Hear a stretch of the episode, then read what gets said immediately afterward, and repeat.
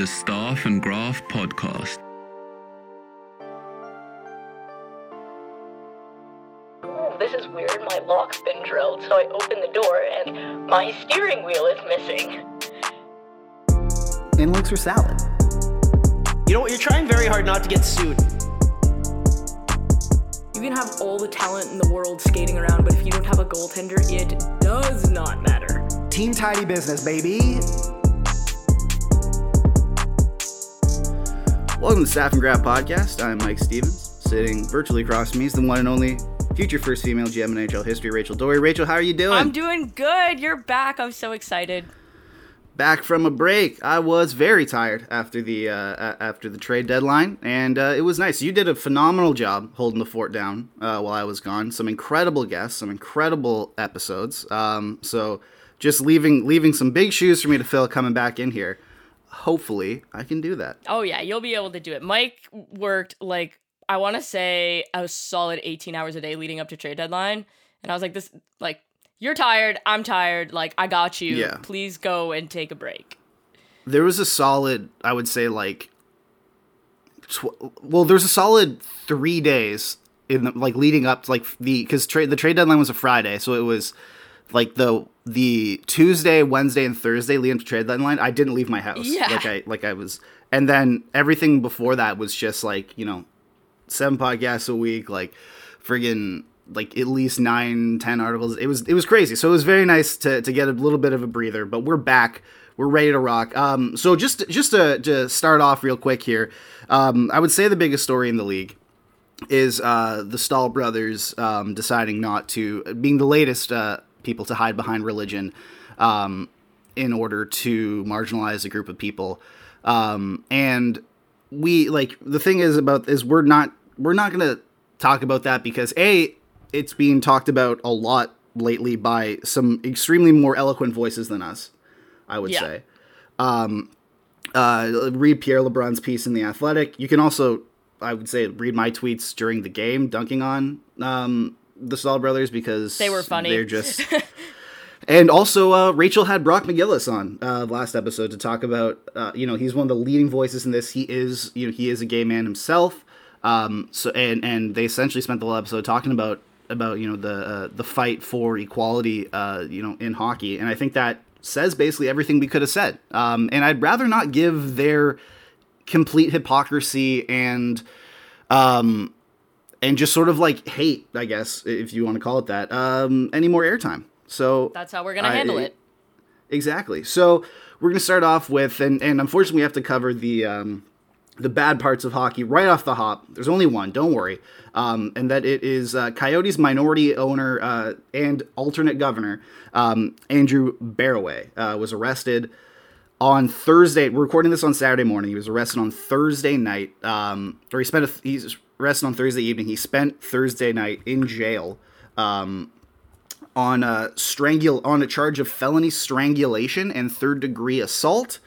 Um, he is there is a he posted twenty five hundred dollar uh, like self imposed bond. So he uh, after seeing a judge, but there's a court order. He is not allowed to have any contact with his wife um, unless it's about their children, and he is not allowed to consume alcohol. So I guess you can kind of read between the lines about what might have transpired there. Um, this is a bad situation. And one thing I want to note too, before uh, before we open up the floor, I guess here is that there've been a lot of people on Twitter who look at this and they go, "All right, Andrew Barroway, like he he only has a five percent stake in the Coyotes. You know, he's not like they're trying to they're trying to you know distance him from the Coyotes by pointing to his ownership stake and being like, oh, he's not even really involved. There are two people. I, I looked at this on the official website. There are two people listed under Coyotes ownership on their official website.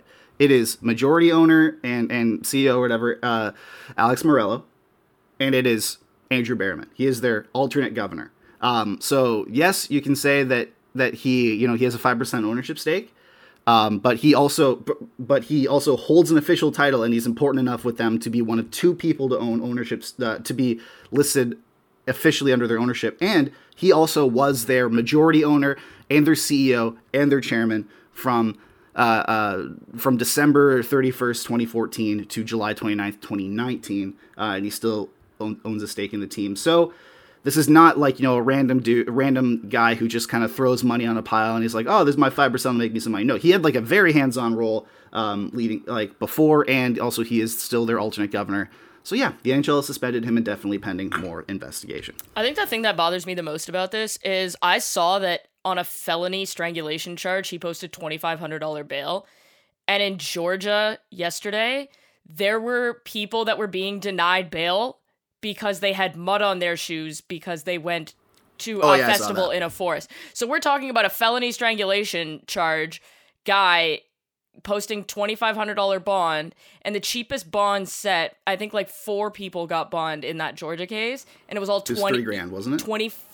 $25000 Oh Jesus um, and, okay. and then they were denying people bond for things like having mud on their shoes, wearing black clothing, and um, uh, having the jail support line like written on them or knowing it. And I'm like, okay, so we have someone who is being charged with a felony, and then we have people who gathered in a park, and one of those people is still behind bars, and the other one is not. Like that, to me, I think that's a much bigger conversation about how the justice system works but it, it also shows like a, a felony charge is really serious. Like that's not yes, that's not a joke. Like you have to there's a misdemeanor for pretty much everything and then it gets like kicked up to a felony and and so you can't be minimizing his ownership stake. You can't minimize like really any of that at all. Like that's that's you're you're walking a very fine line on a felony strangulation charge because the next step after that I was looking online is attempted murder.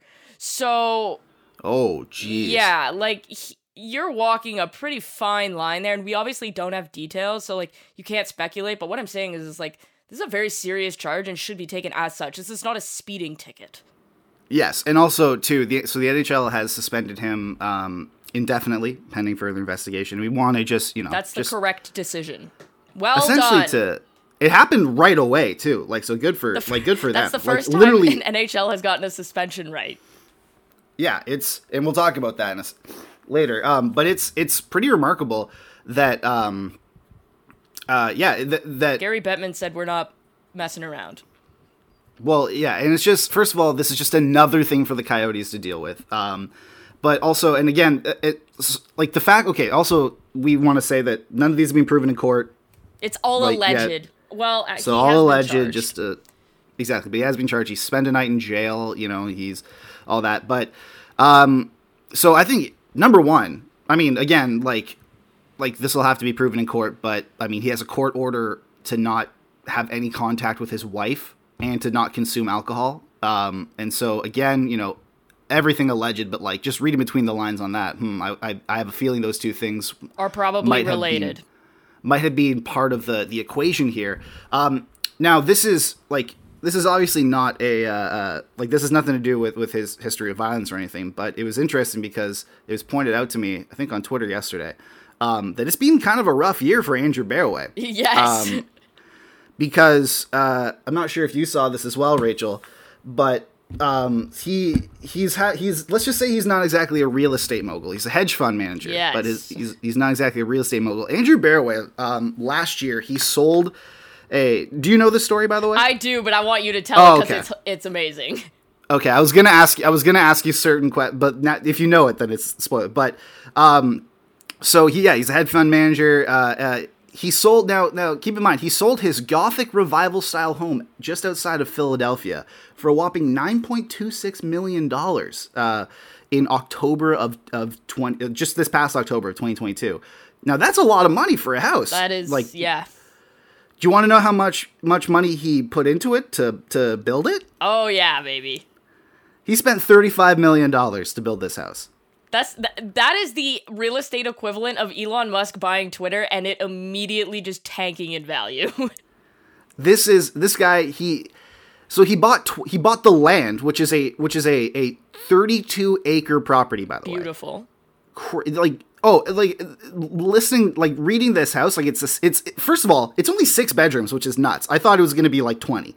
Um, Six bedroom home. It's uh, uh, it's it's got a movie theater, a wine cellar with tasting rooms, a gym with glass doors, and an indoor lap pool. It also includes a hot tub on the grounds, a seven car garage, private tennis court, and trails designed for all terrain vehicles, as well as two historic buildings dating back to the 1700s.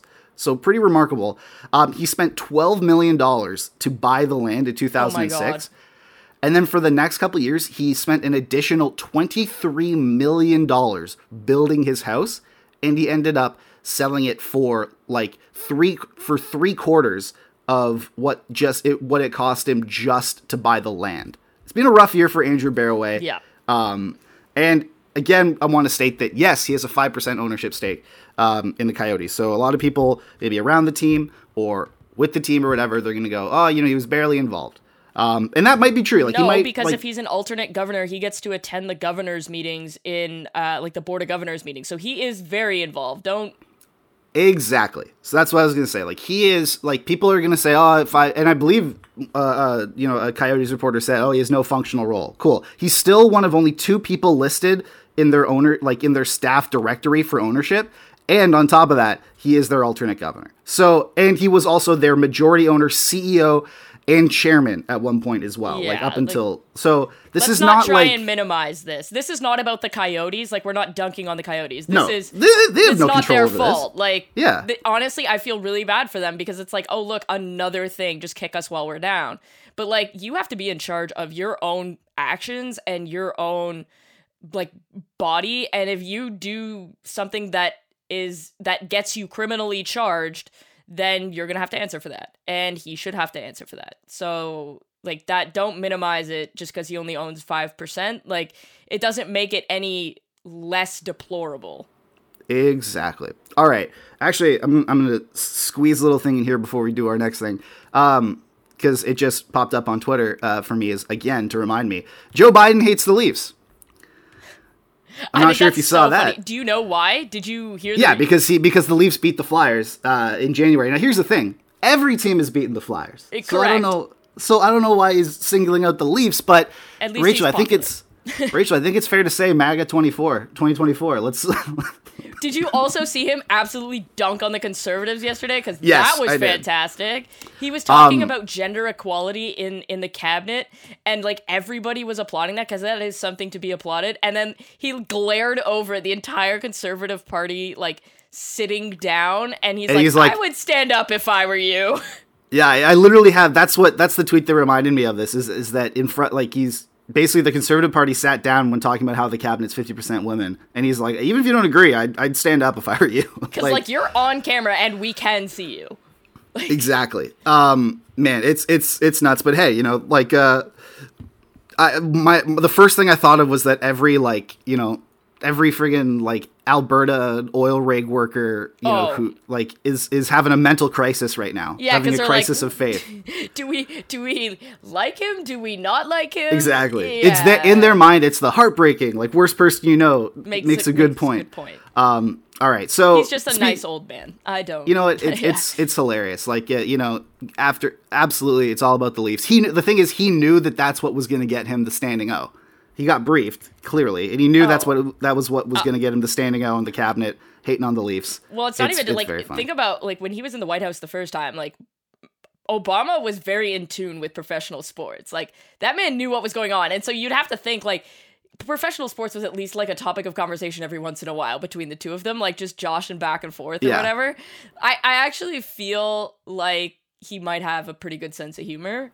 Oh, he does. And and Obama's a huge Chicago sports fan. Yeah. And Biden's a huge Philly sports fan, and they, those two, you know, those two two cities don't like each other in any regard of, of sports. So that must have been a lot of fun. And I remember Obama would like, you know, people would come to the White House and he'd he'd be like, "Yeah, you beat my Bulls," and Yeah, and, he's you know, chirping. It's great. exactly, it's great. All right, sticking in Alberta though. Um, and, and this has been a topic that, you know, has been brewing for the entire season. And now that it's the playoff stretch, I feel like it's important to, to bring it out. What the hell is going on in Calgary? Like this is a this is a disaster. I've talked about this with Ryan Kennedy on uh on on the Hockey News podcast a bunch, but like you know just different different perspectives here. Like they are six points out of the second wild card spot right now. Um, they have 22 losses by one goal. this season. That is an NHL record. They continue to extend that record every time they they lose. Like I, it, it's nuts. And someone posted a graph earlier this week about their their record and their overall For play. Shanth, I think. Prashanth, yeah. And it was since Sutter went out of his way to like basically mock a rookie in after his debut.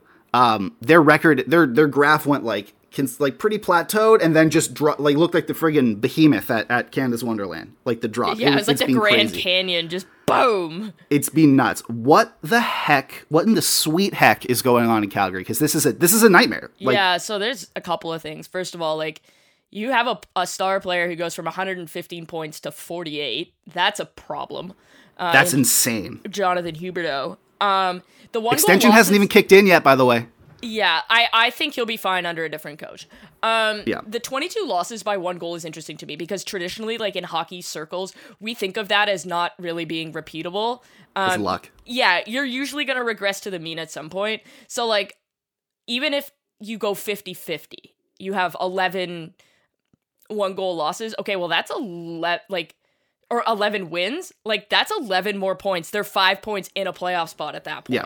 So, from from there, like, then you had the goaltending issues, which have plagued them all season. So, I think it's a combination of things, and it's all being exacerbated by the fact that they don't have a coach that is the guy that motivates you. Like all they would have needed is a Bruce Boudreau run, Yeah.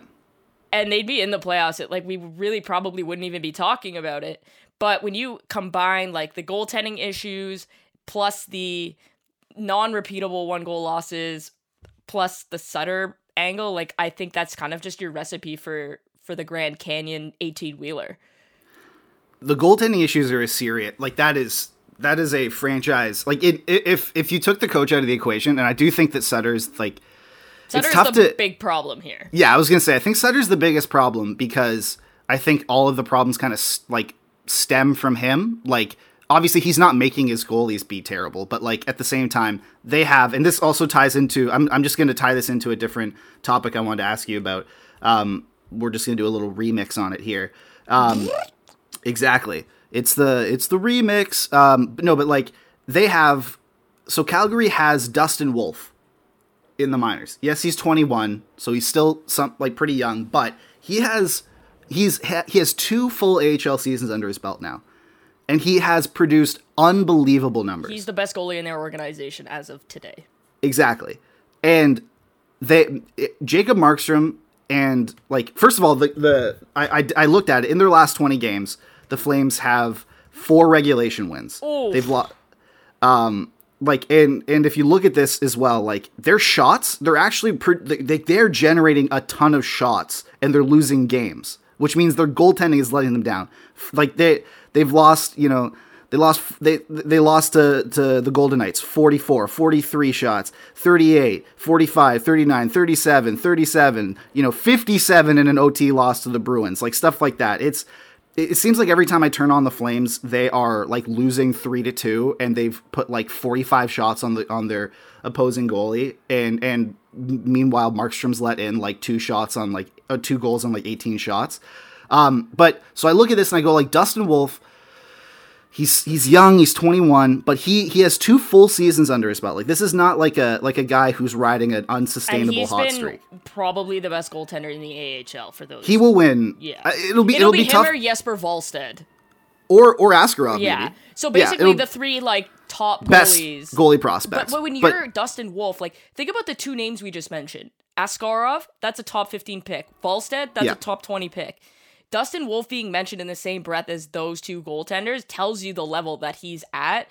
I mean, I actually think really highly of Brad Treliving. Like if you look at how well he did in the Tkachuk deal, um, like he's one of those those GMs that I think doesn't get a lot of credit for what he does. I think he's a pretty good GM. It's not his fault that like Daryl Sutter is criticizing the way he does. And from what I understand, like I was looking back, I think Sutter was more of an ownership decision than it was a Brad Treliving decision. yes, Murray Um, Edwards. Yeah, Yeah, so for me, like I look at that, and I, there's probably a part of me that, I mean, there's probably a part of Brad Treliving that wants Dustin Wolf in the net. But right now, you have Jacob Markstrom who signed for three more years, and then you signed Dan Vladar to a two point two million dollar Yeah. deal. Like, where is Dustin Wolf going to play? You going to trade Vladar away? Like, he has to be in the NHL next year. He has to. Uh, uh, like I want to look at like the, okay, the biggest thing against him is his size. Um, he's six feet, like on the dot, and he only weighs 156 pounds. That doesn't really matter for goalies, but still, like, like No, that is goalies that can is- lose like I think Thatcher Demko loses like eight pounds a game. Like, of Yeah, water. like, yeah, like it- every goalie- yeah.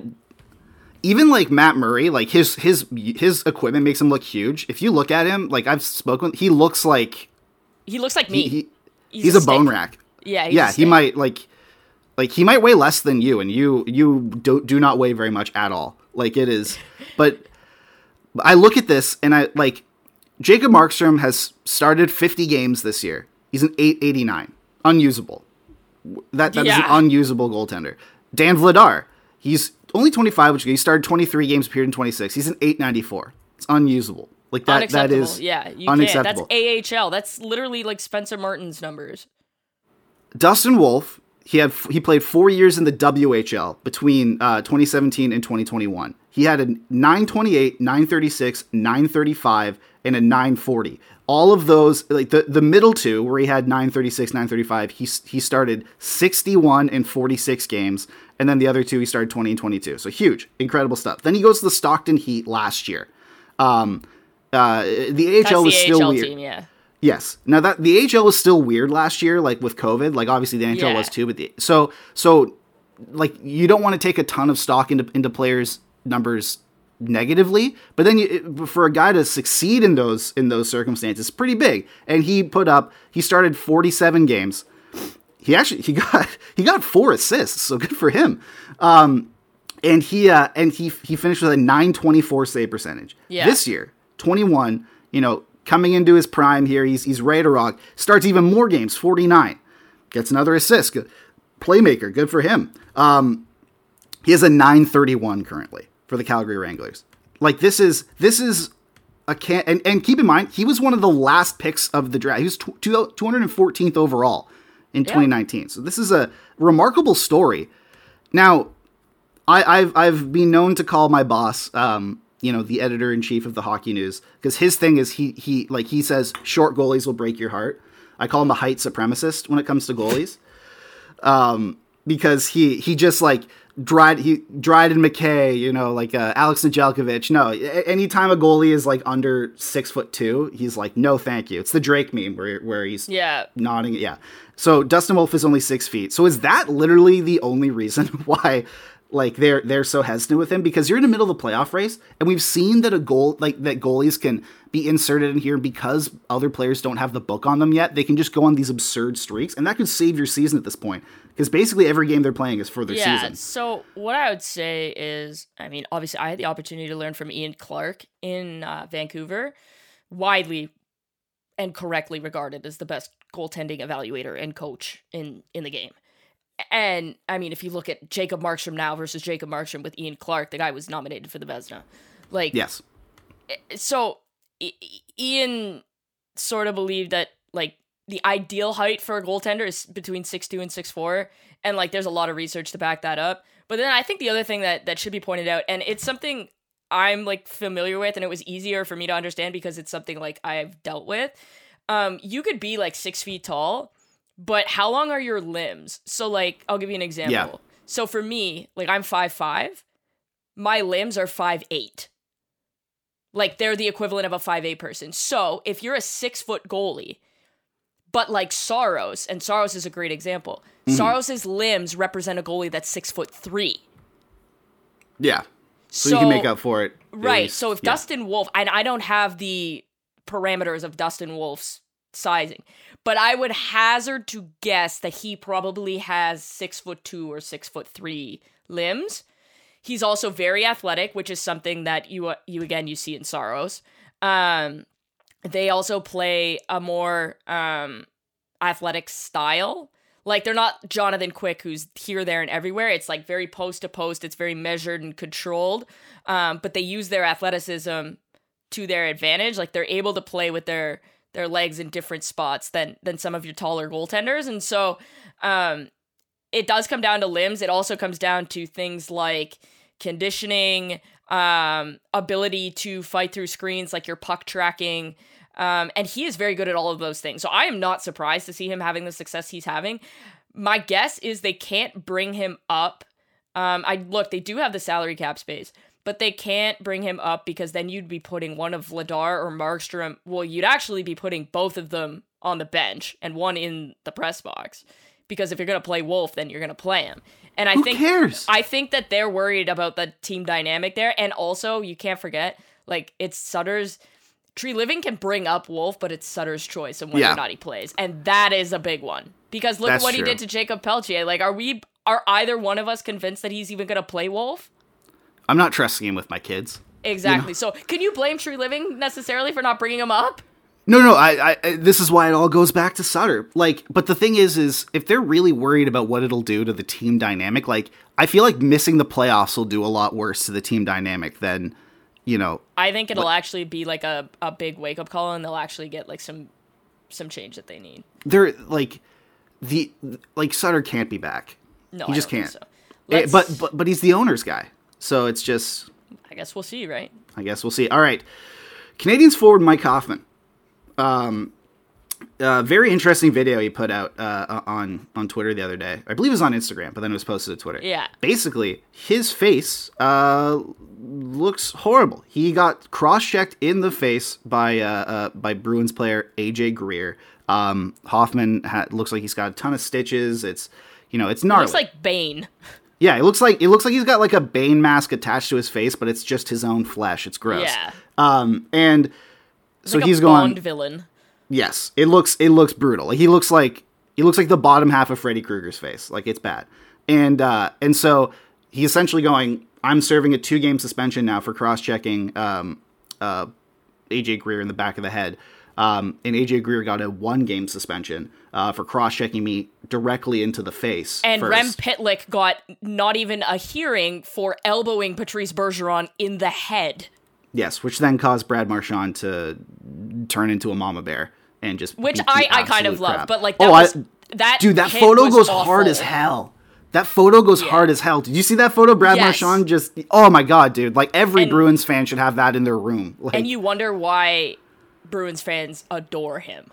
well, I know exactly why Bruins fans. Adore, I know why Bruins fans adore every player on that roster. They're great. Yeah. Um, but this so like to like me, George- any any cross check to the head, whether it's the face or the back of the head, it's still the the head, and it needs to be suspended the same. So if you're suspending Hoffman two games, you need to suspend Greer two games. It's you make it blanket, right? So you just say if it's to the neck, it's X. If it's to the head, it's X. Right? Auston Matthews got two games for cross checking Rasmus Dahlin. How is that? And he got him in the back.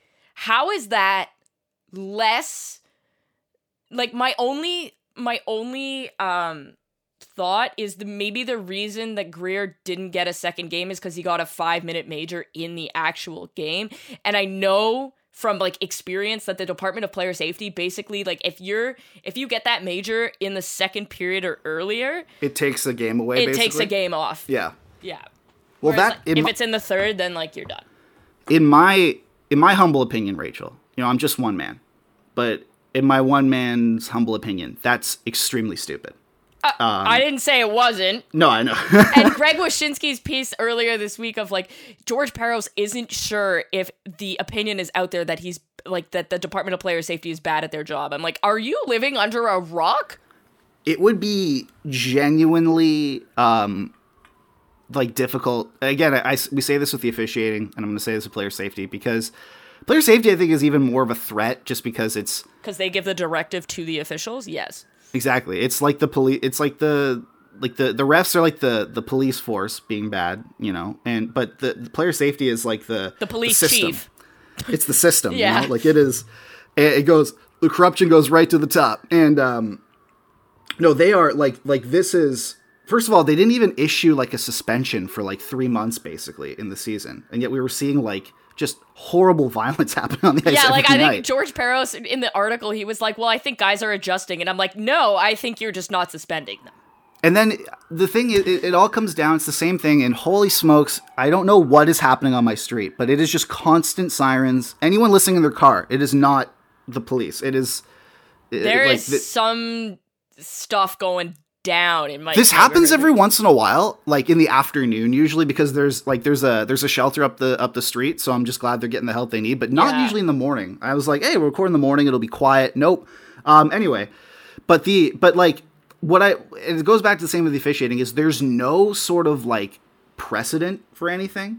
Like it makes no sense that a guy gets cross checked directly in the face um, by a guy and then in retaliation goes back and, and does it but in the back of the head which yes it's the head but it's more protected and then the guy who cross-checked the guy on the protected part of his head in retaliation to getting basically like sucker punched or suck Yeah. gets more games than the guy who did that like it It's makes just no very sense dumb, and it's like I feel like you and I have this conversation every time there's a suspension. do. Like it's the same thing all the time. They just aren't good at their job.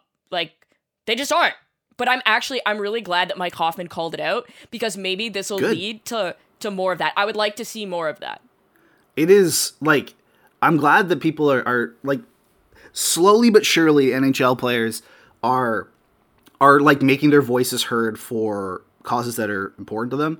Um, obviously, some are good and some are bad. Uh, but Connor Connor McDavid and Zach Hyman yes uh, on Friday. I thought um, the statement Pride saying- Nights? Yep, uh, and Matthew. I thought Matthew Tkachuk's was great, but Yeah. Connor McDavid as the face of this game. And, and Sidney Crosby has done it in the past, but as the face of the game, like Connor McDavid coming out and saying, like, everybody's welcome here. I'm really excited for Pride Night. Like, our guys are on board. Like, to have the face of the game say that is really, really important. and even with stuff that is just purely on ice and how like the game is played. Like at the, I was I was standing right next to him at the All Star game when Sidney Crosby basically campaigned to get the one through eight playoff seating back. Yeah. Um, nor like a couple years ago, he never would have said anything like that. And then Connor McDavid yesterday basically is like like I've, I've had it with this. Like we need like we need best on best hockey. Like it, like it, and He's Connor been on McDavid, a roll this week, eh? exactly like he's Go you know off, like King.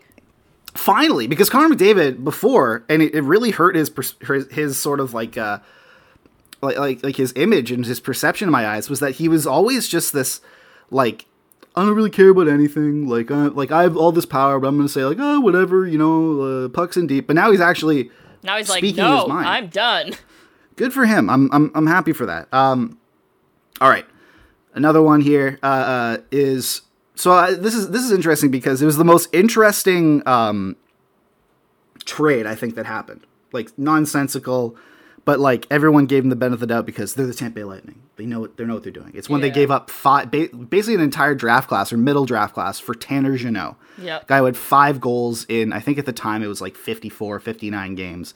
Um, and everyone went, okay, so Tampa's going to look at this guy. They clearly see something in him. Yeah, he had a good year last year. He was it was un, un it, it was uh unsustainable shooting percentage uh, that drove Yeah. his 24 goals last year. But still, whatever.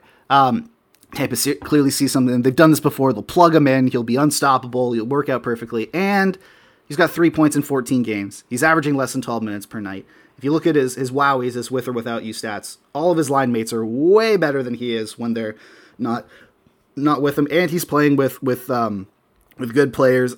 And he's getting over 50% offensive zone starts. And his possession numbers look terrible. Is like should we be should we be worried?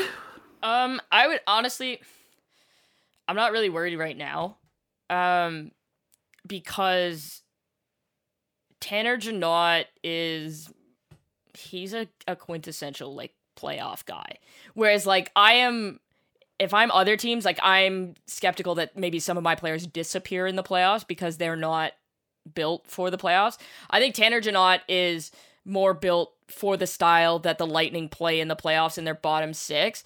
And do I still think it was a bad trade? Yes, I do. Um, but I would say I would wait to make the judgment similar to a guy like Corey Perry. Like you're not getting Corey Perry for what he does in the regular season.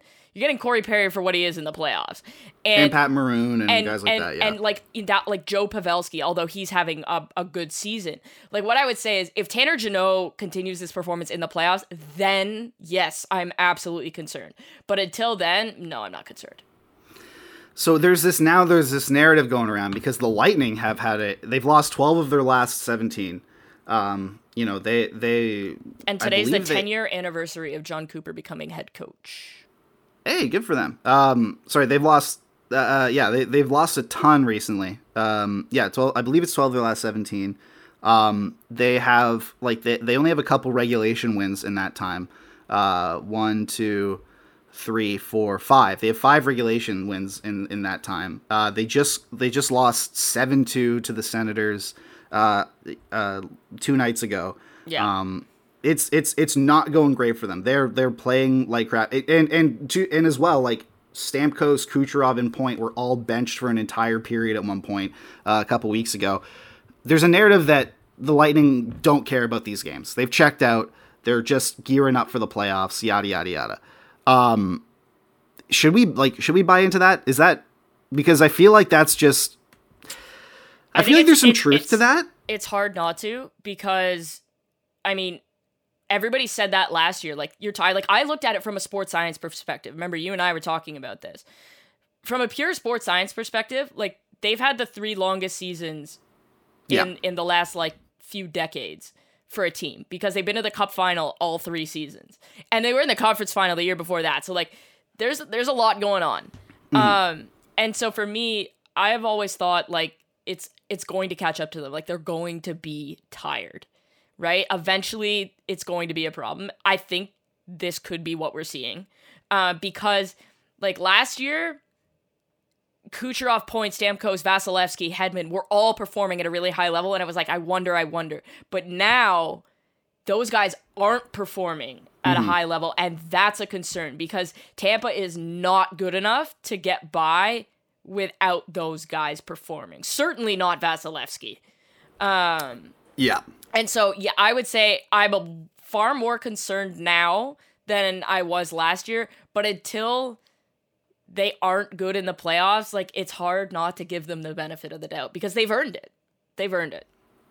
Yeah, absolutely. Like they'll they'll they'll likely turn a turn a switch and all that. They've earned the men the doubt, but at the same time, like it it, it can't just be like you can't just look at a team and go like, oh yeah, they're clearly they're clearly not trying. They're they're Well, like coasting. Golden State used to do that, right? They would just like after their 70 and or 72 and 9 season, Yeah. Steve Kerr was just like, "Nah, you're you're sitting on the bench." And then like and 9. yeah, like bam, in the playoffs, Steph Curry 42 minutes. Thanks for coming. Bye.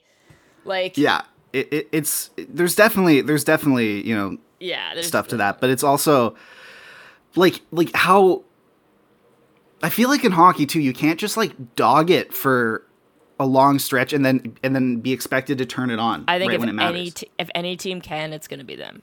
No, abs- absolutely. Like it's like the great teams, like you, the the Warriors example is perfect. Like the the really great teams in recent sports memory, like we've seen them do this. Yeah. And but I like We'll honestly, see what happens. We'll see why- what happens. why don't they just go all in on the the load management? Like why don't they just like one of these days they just you know they they Well, rescued I mean, the Leafs sat Morgan Rielly. Like they're clearly in on it.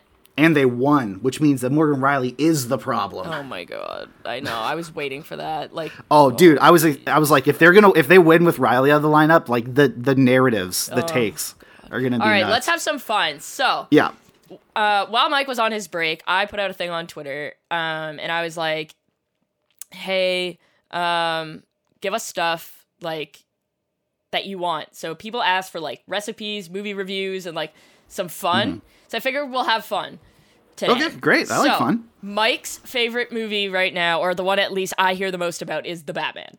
What do you mean right now? It is my favorite movie. Okay, Period. so Mike's favorite movie is The Batman. So what we're Yes. gonna do is he has the entire NHL clo- like conglomerate of players to pick from, and Okay. he has to, based on like their personalities or their style of play or whatever, you have to pick a hockey player for each like big character in the Batman, Oh boy. right? Okay, in in the movie or any Batman character. In in the like in the Batman movie. So you have to. Oh, but there's so few. Ca- okay, okay, okay, okay. I can do this. I Um, mean, and if you want to go rogue and be like, for the Joker, I'm picking this guy, like that's fine too. Just like you Yeah, have to, okay. you have to stick to Batman characters. Well, not not to be not to be a spoiler or anything here. So spoilers for the Batman. It's been out forever, but like the Joker does make an appearance in the Batman. So like it's like so Yeah. I can say that. So obviously the Joker's Brad Marchand. Like Okay. without it without a doubt. That guy just that guy loves to watch the world burn. He's an agent of chaos. Like without a doubt, that guy right off the bat, Brad Marchand is, you know, hundred percent. Now the thing about the thing about the Batman's Bruce Wayne, like Robert Pattinson's Bruce Wayne, is he's like he's an antisocial little freak, you know? But he's like built and he still kicks butt, but he's like this awkward dude, like and I'm trying to think like who So literally McDavid.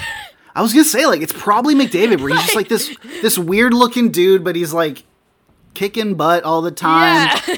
and he lives in like a weird black and white gothic house. Exactly. Yeah. Okay. So obviously McDavid. Now I the was- Riddler. I was gonna say, okay, so for the Riddler, or like, like the Riddler and the who are the one who are the two that work together? Who are the two evil dudes that work together? It's Penguin mean- and Well, the Rid uh, the Penguin does. Oh, uh, it's it's Falcone and and, and Penguin. so I was gonna say maybe those are the Tkachuk brothers because like they. no, but there's a hatred between them. Like oh, there's that's a true. and one of them is more senior than the other. So it's it might be like Falcone might be like Brent, like might be like Daryl Sutter, and the Penguin might be like Brent Sutter. I don't. Okay, I think maybe the Penguin might be like Nazem Kadri, like okay. like Nazem because they don't like each other clearly, and and but like they play on the same team, but there's like there's beef and all that. Um, the Riddler. Okay, the Riddler's really tough because the Riddler is like this this weird like antisocial friggin' like vlogger. Like like I'm trying to think of like a NHL player that gives me like incel vibes. You know what? Jordan Binnington. Jordan Binnington is the Riddler. Because nobody can figure out why he does what he does. Exactly. And and like he's he he doesn't he he likes to to talk a big talk, but he do, he never actually himself gets his hands dirty. I like That's it. that's what he does. Um cat for Catwoman. That's tough. Um Just like a complete bad. complete bad um Catwoman might have to be And like super like fun and vibey. I I have to say Emily Kaplan maybe. I, uh, we're sticking to players. Oh, okay. Well, I, there's okay. So can I say like okay? So female hockey players then? yeah, you pick one. Okay, great, great. Um, I'm going. I have mine. I Who's feel. yours? Sarah Who's yours? Nurse. yeah, Sarah Nurse has a lot of Catwoman vibes. Because she's just a badass. Like every time I see her, I'm like, you are awesome. I would say Hilary Knight too. Oh yeah, Hilary Knight's a good one. I, I literally interviewed them both sitting next to each other at the All Star game, and they both are great. Yeah, we'll go with that. And then the fi- uh, we are the final one's Commissioner Gordon. And you have Alfred. Oh, oh yeah, and Alfred. Alfred. Um, It's like Mark Giordano. can it be like like front office people? Because I would say like Alfred's like friggin' Lou Lamoriello. like yes. like he's like old. Lamoriello. He's old, and I and like like Alfred in the Batman, I guarantee if you dropped a bomb in front of him, he'd survive it. Like, Yep. he you know, like, and then, oh man, and then the one, the last one's Commissioner Gordon. And I'm trying to think, like, I think he'd have to be a coach. I'm trying to Okay. think coaches with the best mustaches. Joel Quenneville. Used to be Joel Quenneville, but no. But okay, but Commissioner Gordon's kind of like a Well, he's not a commissioner yet. He's he's he's still yeah. Okay, so I can say he's a player. Um, because I was gonna go like- like, could you go like Rod Brind'Amour? Like Oh yeah, okay, yeah, Rod Brind'Amour. Because Rod, like, if anyone, if there's any coach in the league that I think would like, literally like tag along with Batman to crime scenes and stuff, It's it would be Rod. Rod Brind'Amour. yeah. So yeah, so we got yeah, so we got Batman, like Robert Pattinson, Batman, the weird an- antisocial little freak who's really good at what he does is Connor, Connor McDavid. McDavid. The incel, like the incel, like uh, talks the talk but never actually walks the walk is, is Jordan Binnington. Um, Sarah Nurse is Catwoman. Uh, Lou Lamoriello is Alfred. Brad Um, Marchand is the Joker. Brad Marchand is the Joker. Uh, Daryl Sutter and Nazem Kadri are Carmine Falcone and the Penguin. Um, am I missing a character here? I don't think so. I that's think we got it. That's incredible. I love that. If so, if anyone is listening and can Photoshop those heads into a poster for me, that would be terrific. Um, I will blow it up and literally hang it in my apartment. That would be great. Um, on that note, though, Rachel, I think we've reached the end of the podcast. Um, Um, actually, my father is is has arrived, which means I have to go have coffee with him. Um, so that's the end. Uh, this is awesome. It's great to be back. We will be obviously be back at the start of. Uh, we recorded this on Saturday. It'll be the start of next week. We'll be back. Um, and yeah, you can find all these episodes, um, this one or past ones of this uh, this podcast or all of the Hockey News podcasts on uh, the hockeynews.com slash podcast, which is where all our archives are. Um, yeah, take care, Rachel. Anything to leave the listeners with before we head out? We will be back Tuesday with give us leave us uh movies that you want us to to make characters for because Mike's yeah, that'd be that was a lot of fun. Yeah. All right. L- So listing we'll Jordan that. Binnington as the Riddler is maybe one of the funniest moments we've had in the hockey news era of the spot. So I I love it. Yeah. All right. We will be back next time. Peace.